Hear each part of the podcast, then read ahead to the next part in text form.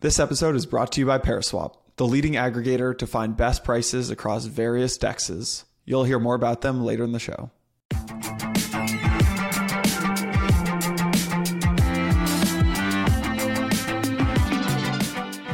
Hey everyone, quick reminder nothing said on Empire is a recommendation to buy or sell securities or tokens. This podcast is for informational purposes only, and any views expressed by anyone on the show are solely our opinions, not financial advice.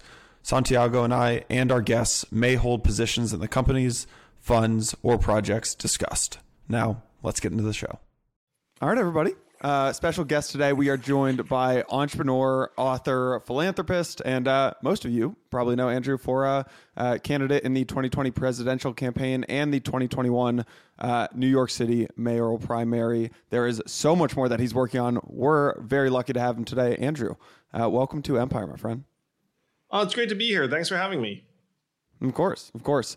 Andrew, I want to actually just start. We'll obviously get into crypto and what you're doing there, but actually, I kind of want to start with this idea uh, from your new book, when I think of like Andrew Yang and like what do you believe in, there are two things that come to mind, which is UBI and uh, just like automation, right? And your new book kind of talks about how that's really only the beginning. And you talk about this series of like cascading problems within these antiquated systems and how America's stagnant institutions are failing to keep up with technological change. And you talk about these great like priests of decline of America.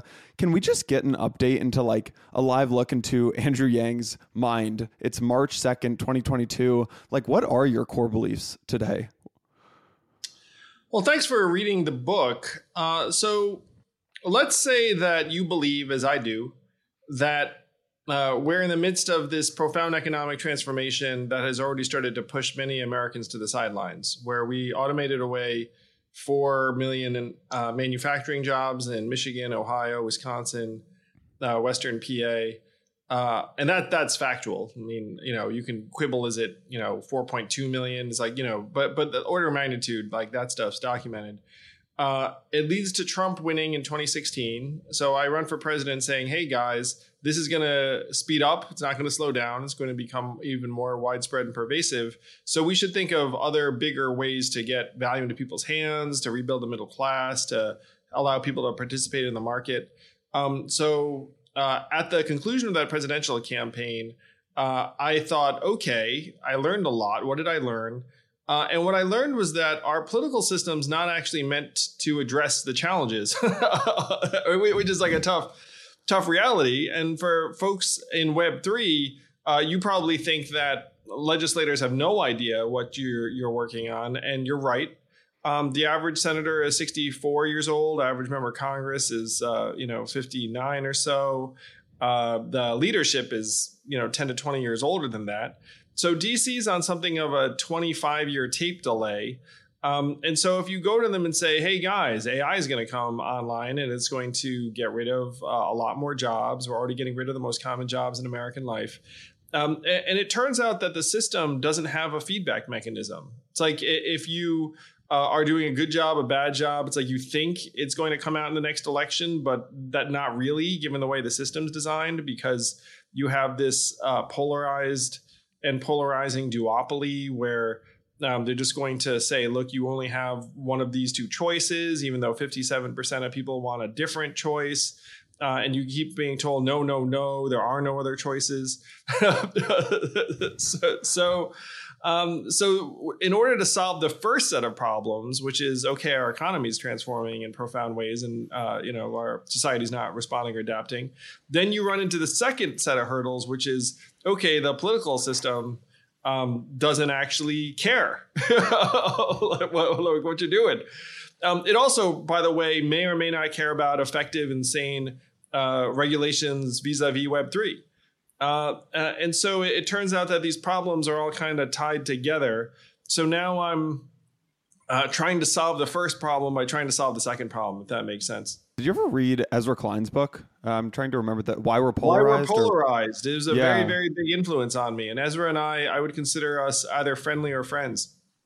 There's this one line in there that I'm going to completely botch, but he talks about like we collapse oh my god what we collapse systematic problems into personalized narratives and when we do that we we like cloud our understanding of American politics and confuse how to repair the system. And I think there's this line that he said, and that, that was his like one line. And then another line in that same chapter was like, we try to fix the system by changing the people who run it, only to find that they become part of the problem too. And so it seems like that's kind of what you're talking about here, which is everyone's trying to fix maybe the people or like the higher level surface things. And what you're talking about is like there's a greater structural decline of American systems. Am I understanding understanding that correctly? Oh yeah, very much so. And the quote from that book that I uh, was most struck by was corruptive systems overcome good individuals with ease.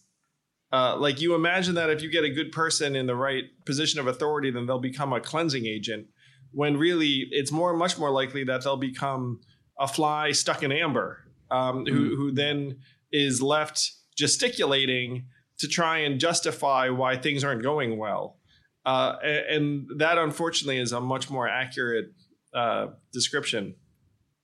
We do, we do seem more divided than ever in history. And like when I talk to my parents, for example, their ideas of like Republican versus Democrat, like Republican, maybe like small government, low taxes, Democrat, maybe like bigger government, social support. It feels like these kind of tropes are falling apart. And it feels like just the political parties in America are changing. And so I'm curious, like, do you think that what the Republican and Democratic parties care about is changing or like are people just getting more extreme on each side like why does it feel like we're more polarized than ever before or maybe i'm just young and that people for forever in history oh no we're, we're, we're objectively much more polarized than we were in times past uh, there was a point when the two parties were ideologically very similar uh, and the divergence occurred um, starting after the civil rights era in the 60s and then just accelerated uh, through the 80s and 90s to today, where um, you know if, if you rewound in 1970 and you asked parents, would you be upset if your child married someone of the opposite political party?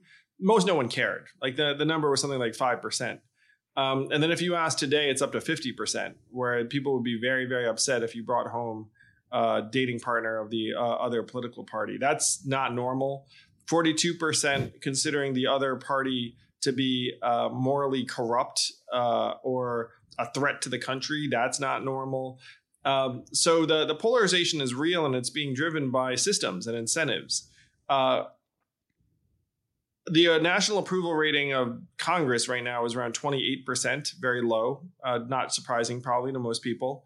Uh, the reelection rate for individual members of Congress is around 94%, which is a great win rate.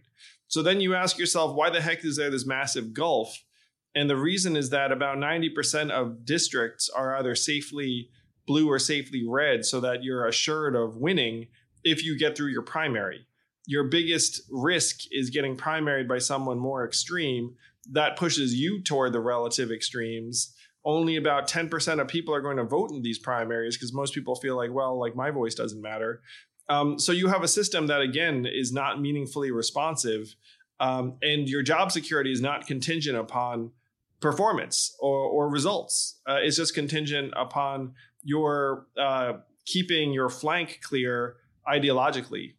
And I want to jump in here and, and talk a little bit more about the structural systemic decline that, that you ascribe to in, in the U.S. I, I, actually grew up in, in Mexico, and you know I've always felt that you know talk about good individuals, but the system is very much corrupt and and and so you have these inherent problems but coming into the US and living here I always felt that this is as Churchill said the least of the worst and I think the US probably continues to be a system that functions but it has felt that over the last 10 years there has been in my estimation a growing divide particularly if you look at the Gini coefficient there is a lot of dis- feeling of disenfranchisement in this country a lot of people like you know, the coasts are very much different than than the inland and the center states.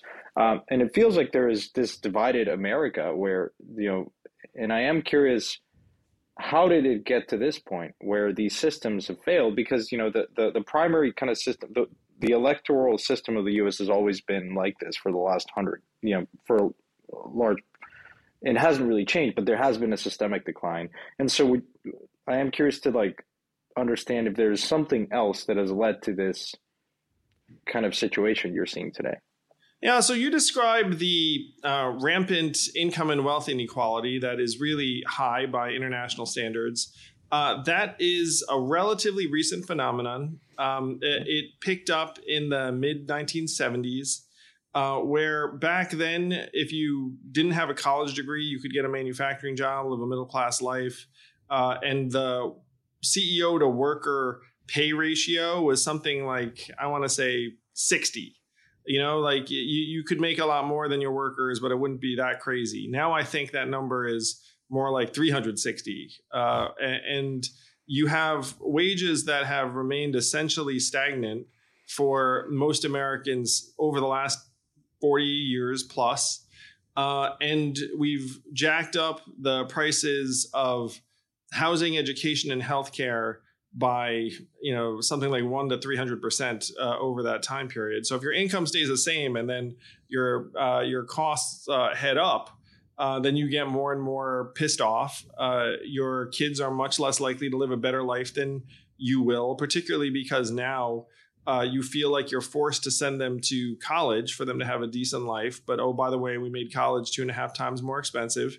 So maybe they go and they get massive loans and then they come out and they don't necessarily find the job that they want anyway because the economy has been changing and our political system, again, doesn't really. Uh, um, uh, react in a meaningful way. Like our educational system hasn't exactly transformed over this period. So so if you look at the numbers, and I'm like a math guy, you see that inequality's gone up and up, and um, uh, and our political system uh, doesn't need to do anything about it because you just have two parties that can play you lose, I lose. Um, and uh, if the reality degrades around you, then each party is like, well, I'm just going to blame the other side and it was Bill Maher that said something that I think is more or less right. The only idea that Americans can hold in their heads consistently is throw the bums out. Uh, and it doesn't matter who's in power. It's like, I'm pissed off. You're in power because this sucks. Like, you're out. And then we try the other party and we're like, oh, you suck too. You're out. And then the other party's like, see, it was that party's fault all along. When really it's the system's fault that nothing structural gets fixed while the average standard of living is uh, declining by many measures. Like I'll give you the most basic measure of all: life expectancy somehow has been going down uh, in the United States of America, even pre-COVID, for like three of the last four years of record. That's highly unusual in a developing country. Uh, no, sorry, in a developed country. like like theoretically, life should be getting better. Um, you, you, can look at a whole range of measurements. Um, so so that that's what's happened, uh, Santiago. And I, I, have friends from Latin America who came here um, from other countries and they're like, oh, this is where it's at. Like, and then when people get animated about elections, they're like, hey, you know, either way, like things will work out more or less. But but now that stuff is um, getting called into question, rightfully so, because American institutions are much uh, less robust and trusted than they were even, you know, 10, 15 years ago. There are talks, obviously, now that the U.S. is in decline and you know sort of lost its its its its status in in a world sphere. But I'm curious, like, how do you change the system? Well, we we have a couple of big ideas around changing the system. Uh, I'm going to propose something. This might be the first time I've talked about it publicly, but you know, it's a fun idea that some people might catch hold of. So you have this two-party system, not working so well. Uh, imagine if you were to go to senators and say, "Hey, if you leave the Democratic or Republican Party, we will give you in a super PAC the amount of money you spent for your entire last election. Like your next six years are paid for. and then you do that, let's say for two US senators, which right now would give you control of the agenda because if you had two US senators right in the middle, let's say 1R and 1D, then you actually could pass anything from either side. It would be a, a fulcrum. Uh, what would the approximate cost of those two senators' next campaigns? 80 to 100 million uh, you know, is, is, that something that people could gather together and say, like, sure, like I'd do that for a less polarized system and like uh, and make those senators, if I thought those senators were reasonable, we're going to guide it in, in positive directions. Um, now, some people would look at that and say, like, oh, that that's not possible. But if you dig into some of the numbers, you find that Senator Lisa Murkowski of Alaska has an approval rating of 6% among Republicans, and her leaving the Republican Party to become an independent might actually be like a political boon to her. Um, you see that Joe Manchin uh, who I think sat with the Republicans this last day of the Union, um, uh, he's in a state that the other party's candidate Trump won by 39 points. So West Virginia. So if he leaves the Democratic Party, like he probably gains politically. So we're we're in a very strange time where like if you had the right parties come to the table, you might have a reorientation of American politics. So that's one vision that, in my mind, uh, you know, is much more realistic than it, than it would be in, at other points in time. Another vision that's already happened in Alaska is that they changed from closed party primaries to open primaries and ranked choice voting, which means that Senator Murkowski doesn't have to go through the party primary system, which is, by the way, what's making all of our legislators so uh, irrational sounding. Because if I said to you, hey, uh, Santiago, uh, you're running for office, and guess what? You have to deal with a 10 to 15 percent most extreme uh, Republicans or the you know like in your district, you'd be like, okay, and then you'd show up, and then they would try and push you towards various positions where you're like, well, I wasn't that into this before, but I guess I have to do this to keep my job. Um, and so if you change that process in not just Alaska but Missouri, Nevada, and other states, then all of a sudden the incentives to become reasonable go up. So these are things I'm taking shots at. Um, you know, am I going to succeed? You know, if enough people get behind us, sure. Um, but one thing I'm confident in is that people are going to uh, realize that this system is dysfunctional and designed to fail. Uh, we're going through the worst design failure in the history of the world, I'm going to suggest. The two party system is uniquely vulnerable to authoritarianism. So you could see the, the world's most powerful democracies succumb to authoritarianism in the next several years because if you have one of the two major parties succumb to bad leadership, then everyone's incentive is to fall in line, which, by the way, would be horrifying to our founding fathers who hated parties, not a word about them in the Constitution. John Adams called them a great evil um, because he saw this coming. And somehow people in 2022 are so uh, conditioned to think that this system is the way it needs to be that they're not willing to change it. Empire is brought to you by Paraswap, which just reached a whole new level in the DeFi game. Paraswap started as a DEX aggregator, which, for those who don't know, it's like a Google Flights or an Expedia for swapping crypto. You would obviously never just go directly to an airline's website. Uh, same thing with crypto. You would never go directly to an exchange uh, to trade or to swap. You'd go to Paraswap. Why? Because they aggregate liquidity from more than 60 different sources uh, to get you the best prices and the most efficient gas transactions. Now, Paraswap, obviously still the best aggregator out there, but now there's more. They now have staking, they have yield farming. Uh, there's this one feature that I love. Uh, it shows you exactly how much money Paraswap saved you on your last trade. They're now on five different blockchains. They've got Ethereum, Binance, Polygon. They recently added Avalanche and Fantom. So it's really simple. If you're an Empire listener, if you are new to DeFi or you're a power user of DeFi, really anybody, if you're dabbling in DeFi markets, you have got to try Paraswap. Their new staking and yield farming products are a game changer. They've taken DeFi to the next level with really one of the first mature DeFi products that I've ever seen. So head on over to paraswap.io. That is paraswap.io and start swapping, trading, staking, and so much more today.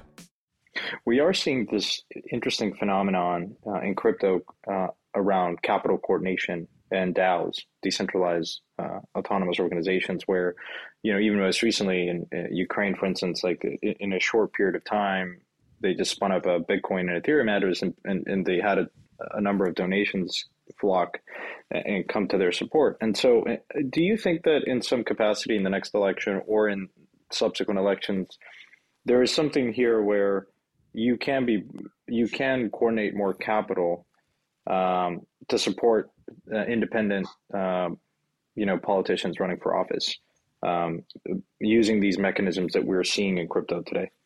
One of my goals is that Web three becomes like uh, depoliticized, uh, you know, and is not a partisan issue. Um, but I do think that there's a natural alignment between Web three and a third party, not just because they both have three in the name, um, but but because I, I think that a, a, lot of folks in Web three just want things to work better. They just want uh, you know greater efficiencies. Uh, they want um, uh, more access and distribution and transparency. Uh, and I, I, think that these are goals that most third parties would share. Um, I hope that the Web3 community actually gets, gets more engaged politically, whether that's supporting a sane Democrat who wants reasonable regulations, a sane Republican who wants reasonable regulations, an independent who wants reasonable regulations. Um, that's the practical thing to do. Um, and if members of this community become activated politically, I think they could do a lot of good in terms of having certain types of candidates uh, wind up in positions of authority and maybe drafting rules uh, around how this technology gets treated moving forward. Um, I, I, also do think that there's a parallel between Web3 technologies and the traditional financial system, and then kind of this outside political energy and the traditional political system. I'm going to suggest that neither of these systems is really functioning all that well, and it's certainly not empowering people um, as much as it's empowering like a layer of institutional power, and so that there's like a lot of natural alignment. Um, but I I do think that the most practical thing to do would be to identify certain candidates that are more reasonable uh, and open minded about uh, Web three uh, and dislodge candidates who, frankly, oftentimes are being funded by traditional financial institutions that just don't like uh, any kind of competition. One thing you said is you hope that Web three doesn't become this political topic, but I but I feel it becoming this political topic where like on one hand you've got like uh I don't know, like Liz Warren or like maybe I don't know Brad Sherman, like really really hates crypto, and then you've got like Ted Cruz now is like a big Bitcoin mining person apparently, and like Cynthia Lummis like loves uh, loves loves Bitcoin, and uh, who, who's the recent one in Arizona, Blake Masters now loves Bitcoin, so you've almost got the like on the on well, the right. Of course, Blake does, but continue. yeah, of course, of course. On one hand, you've got like the Democrats. It feels like really don't like Bitcoin and crypto. On the other hand, you've got the conservatives uh, really actually do like Bitcoin and they and they see it as like freedom and things like this is kind of the talking point. I actually don't want to talk about crypto for a second. I'm actually curious to get your take. Like, there are other issues where I'm like, oh my God, how is this becoming politicized? Like, COVID obviously became a very political topic. The environment, right, became a very political topic. Like, how does this, how does a topic get fed into the Washington machine? Like, how does something be, like this become polit- how become politicized? What what's going on behind the scenes? Well, unfortunately, right now, the reflex is for it to become politicized, where one side uh, seems mildly supportive of it, and then the other side uh, reacts um, very, very negatively. Um, so, the danger to your description is that Democrats don't like it and Republicans like it. Um, and that's the dy- dynamic you have to uh, avoid, particularly because a lot of that is around misconceptions. You know, theoretically, Democrats are for financial inclusion and broader opportunity uh, and uh, transparency and decentralization and competition. Um, and Web3 enables all of those things. Um, but right now, the traditional media will be approximately 100 times more likely to write a story about a scam um, uh, or problem uh, than it will some benign application of the the blockchain. Um, so one one of the goals that I have with Lobby Three is one to paint a more accurate picture and dispel confusion, um, but two to demonstrate that these tools can aid in the financial empowerment of people who have been on the outside looking in. By the way, some of those may be traditional Democratic constituents um, and, and, that can help uh, reduce the politicization. Um, one of the so I'll give you an example of something. Uh, you know, talk to someone who'd been in touch with a Democratic senator's office. Uh, does not like crypto, um, but is at least I- intrigued by the uh, possibility of a digital wallet that poor people in uh, his community could utilize in lieu of exploitative check cashers and money lending services and pawn shops and the like. So if we succeed in making uh, that that digital wallet available to uh, people of color in his community, does that potentially change his stance from very negative, which it is now, to uh, neutral or less negative, or isn't going to weigh in on rules uh, like you know being quite as um, onerous? Possibly. So let's go do that. You know, and and oh by the way, we'd be like uh, helping people. We'd be presenting a more holistic, uh, complete picture.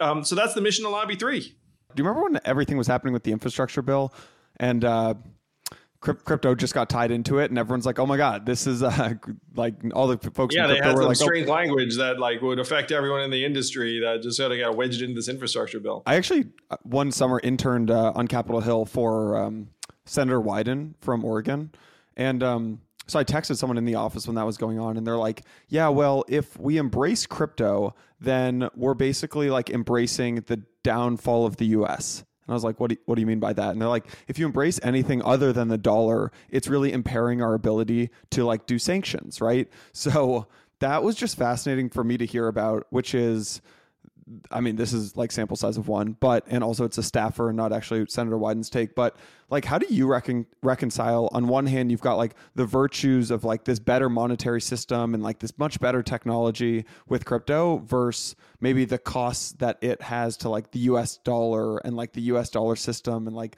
us being the global reserve currency and all that kind of stuff. Right now, we're already living in a world where the U.S. dollar gets used for the vast, vast majority of uh, transactions and storage of value and like everything else in the United States. And then cryptocurrencies and uh, digital currencies get used uh, in select environments uh, and for different use cases. Um, like, for example, uh, you know, rewarding creators for NFTs or, or um, any of a range of other things. So, uh, so that's the world we live in now. Um, and that's the world that we should argue is going to be the world moving forward uh, and the goal should be to try and balance the risks in a reasonable way with uh, the value gains and the uh, innovation and the jobs that that will result from successful adoption uh, of these technologies. Uh, you know, like you look up right now, and um, one of the things that's on everyone's minds, obviously, is uh, Russia's invasion of, of Ukraine. Um, and you can look at that as both like an argument for or against cryptocurrencies, where uh, I think one of you just said, like, you know, millions of dollars are getting sent to Ukraine. Um, by the way, like some of these people are like on foot, on the run, like aren't able to access resource in a conventional way. But then all of a sudden now, like, uh, like um, currencies can get airdropped onto their phone. They can use um, in, in, various ways. Um, so that seems like a fantastic positive illustration. On the flip side, maybe some uh, Russian oligarchs are using uh, Bitcoin to uh, evade Western sanctions, uh, and so you know it runs against uh, what you'd hope. And, um, I say both of these things because you know there, there's not there's not like a, a, black or white picture. You know what I mean? It's like like there, there are pluses and minuses, um, but I, I would argue that the first um, you can't just look at the minuses and say, oh, we should like you know like uh, like throw the baby out with the bathwater. I mean, you can try and manage the um, the downsides while trying to to preserve and even grow the upsides. I just want to get an update on your thoughts around UBI, uh, just because you know I, I, sent out a message saying, "Hey, we're chatting with Andrew on the podcast," and a lot of folks said, "Hey, can we get an update on what are his thoughts around UBI, especially as uh, pertains to uh, you know, one, one thing that happened with COVID is you printed a lot of money and you sent checks to a bunch of people. And like, did that change Andrew's take on how he thinks about UBI? And so I guess I'd now turn the audience's question and, and pose that to you is have your, have your thoughts around UBI changed at all? Uh, a lot of the trends I was concerned about when I was running for president um, accelerated. Uh, you know, where I think 50% of companies re- reported investing more in automation. Uh, we had a couple of policy responses. Uh, and one of the ones that people now regard as maybe the most positive is the enhanced child tax credit that reduced child poverty by 50% or more in the US. Um, so it's these kinds of cash relief measures that I think 442 economists, including a bunch of Nobel, Nobel Prize winners, were like, hey, yeah, we should do more of that. We should keep that. Um, now, of course, DC being dysfunctional, uh, that child tax credit has evaporated for the time being. Um, it, it, it, may come back. Um, so I am for uh, putting money and buying power into people's hands. Uh, the labor force participation rate continues to drop, and some people mistakenly say, "Hey, that's because we sent everyone money." Um, and uh, I believe it's actually because most of the money that's getting sent out right now to this day uh, is structured around unemployment programs that only pay you if you're not working. Uh, if all of a sudden you made all of that money unconditional, uh, I think you'd have a lot more people saying, "Well, I'm getting this money anyway. I might as well do something else and you know get some more money." Um, but but right now, like you, you're you are incentivized to to not get that job or take that shift uh, because we're going to pay you in some cases 80 100% of what you would make if you did uh, do that job so I, I, think the deficiencies in the structure of existing programs uh, I, I, still very much believe that universal basic income or some version of it uh, is inevitable um, and we should be advancing in that direction um, as soon as possible uh, I would suggest too that for some folks who are very concerned about inflation and the rest of it, I get it. I think that there are some innovative ways that we can get buying power into people's hands that may not spur um, that concern. And one very obvious way is like, do we have to do universal basic income in USD? Um, I'm going to argue no. Uh, it's one reason why I'm so excited about uh, what we're doing with Lobby 3 in this space this quote that you said, I forget when you said it, but maybe it might have been on stage at ETH Denver, Andrew, is Web3 could be the biggest anti-poverty initiative in the history of the world. Pretty bold statement. What is uh, what are your thoughts around that? Uh, it really could. I mean, there are uh, folks listening to this right now have seen people's financial uh, lives transformed over the last number of days or weeks or months uh, via Web3. Uh, we're just scratching the surface of what this potentially could do. Uh, I'm super excited about the implementations in areas of need uh, to try and get buying power into people's hands, not just for the corporeal, like the real life direct concern, which is like, hey, for some people they just need you know to eat, um, but but more than that, it improves your agency, your sense of uh, confidence, your empowerment, the, the value you have. Uh, people are are uh, kind of funny that way, but like when you invest in them, they actually feel more worthwhile. Uh, and then that gives rise to a virtuous cycle. Um, and that's something that Web3 can 100% enable. Uh, you know, I don't think I'm alone in this, but like we, I think a lot of us think of ourselves as as like a set of fluctuating balances, and you know it's kind of unfortunate in a way. Like you'd like to think that we have intrinsic value as human beings, and it's not you know the, the rest of it. But I think a lot of us fall prey to it. Uh, and so if, if, you do have a balance that's going up, uh, like it, it's something that can uh, you know get you excited about trying to maybe like get that opportunity, even at the extreme. Uh, start that company, organization, pursue that creative offering, uh, and on and on. We covered this at Blockworks. Um, for those watching on YouTube, you can you can see this story here. I mean, you launched Lobby Three DAO. Um, I think it's actually there's a public mint going on right now. If I'm if I'm not wrong. Um, oh, so right. Just, it just launched yeah. uh, yesterday. Amazing, amazing. How's the uh, how's the launch going?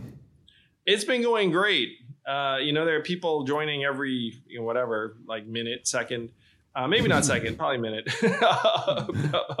but uh, and we're having conversations with a ton of leaders in the space who are excited about uh, becoming founders of Lobby Three because they know that this is going to be very, very important for uh, a lot of people.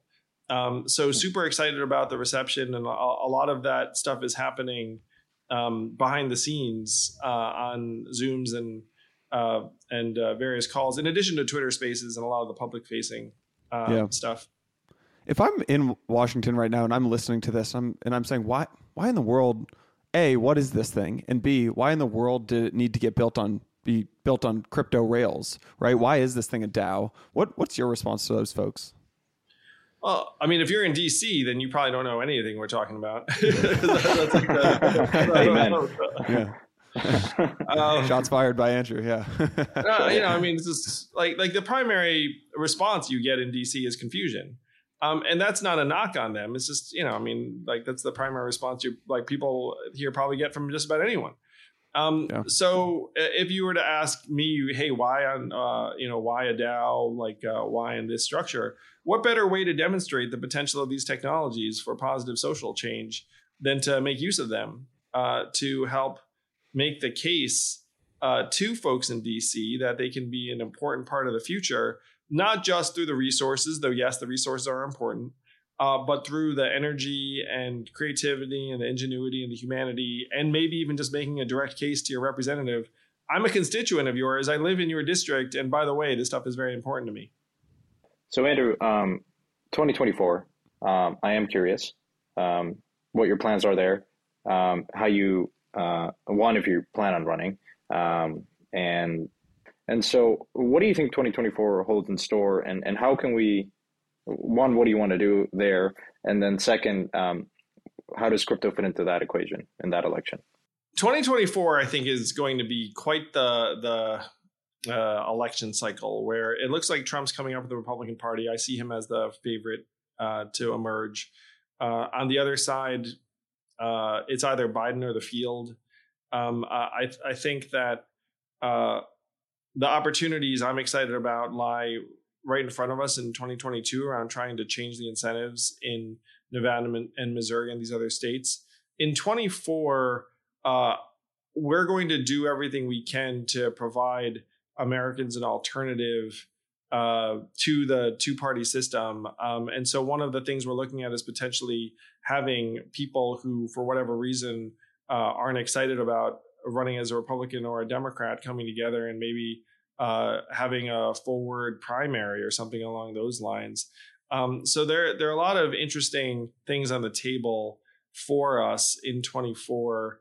Uh, but I am concerned about the prospects for our democracy um, in the near term um, because uh, right now you consider Trump uh, favorite. And I think most people know this. Like, I'm no Trump fan. I think he's corrosive uh, to our institutions, and our institutions need a refresh and a revamp. Um, but tearing them down is not going to be a positive. Andrew, anything else in terms of the Forward Party, Lobby 3 DAO, anything else that we missed that you feel like is really important to talk to just the crypto community about? Some of the first people to embrace my campaign uh, in 2020 were folks in this community. Uh, and it's in large part because people here are builders and have a mindset of abundance and optimism and possibility for the future. And that's missing for a lot of Americans right now. A lot of politics is very nasty. Uh, you know, a, a lot of Americans are struggling in various ways. Um, and we have to do everything we can to get people's heads up uh, to show that these technologies can improve real people's lives in the real world. And oh, by the way, if we do that, then that may help fuel uh, better treatment uh, in terms of the regs that are getting uh, drafted in DC, but it also may end up fueling a different approach to politics uh, because so much of politics right now is uh, zero sum game. You win, I lose. If you're doing better, like I'm doing worse and I'm going to suggest that that's kind of the opposite of the dynamic and ethos of Web3, where people are continuously saying, hey, I can build something that makes your life better and makes my life better. Uh, it, it's exactly what the country needs. Uh, and it's why I'm so excited for both Lobby 3 and the Forward Party to make this case that our future does not need to be bleak and dark. Like we can actually build something we're excited about.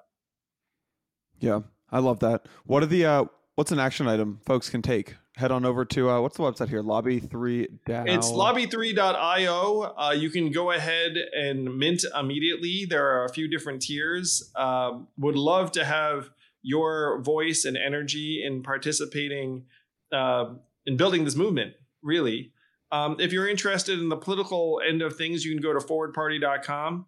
Um, you can follow me on my social media. I'll probably be saying a lot about both Lobby 3 io um, and the forward party but please do invest a bit of your time and resources to try and make it so that uh, the future is bright um, the fact is a lot of people listening to this i know you might not like politics i totally get it i don't particularly like them either but but we just have to be uh, we have to be smart and effective and forward looking uh, we know that some stuff is going to get written in DC that could affect everyone listening to this right now. So we might as well invest the time and energy to make it so that there are things that if we're not excited about, at least we can live with.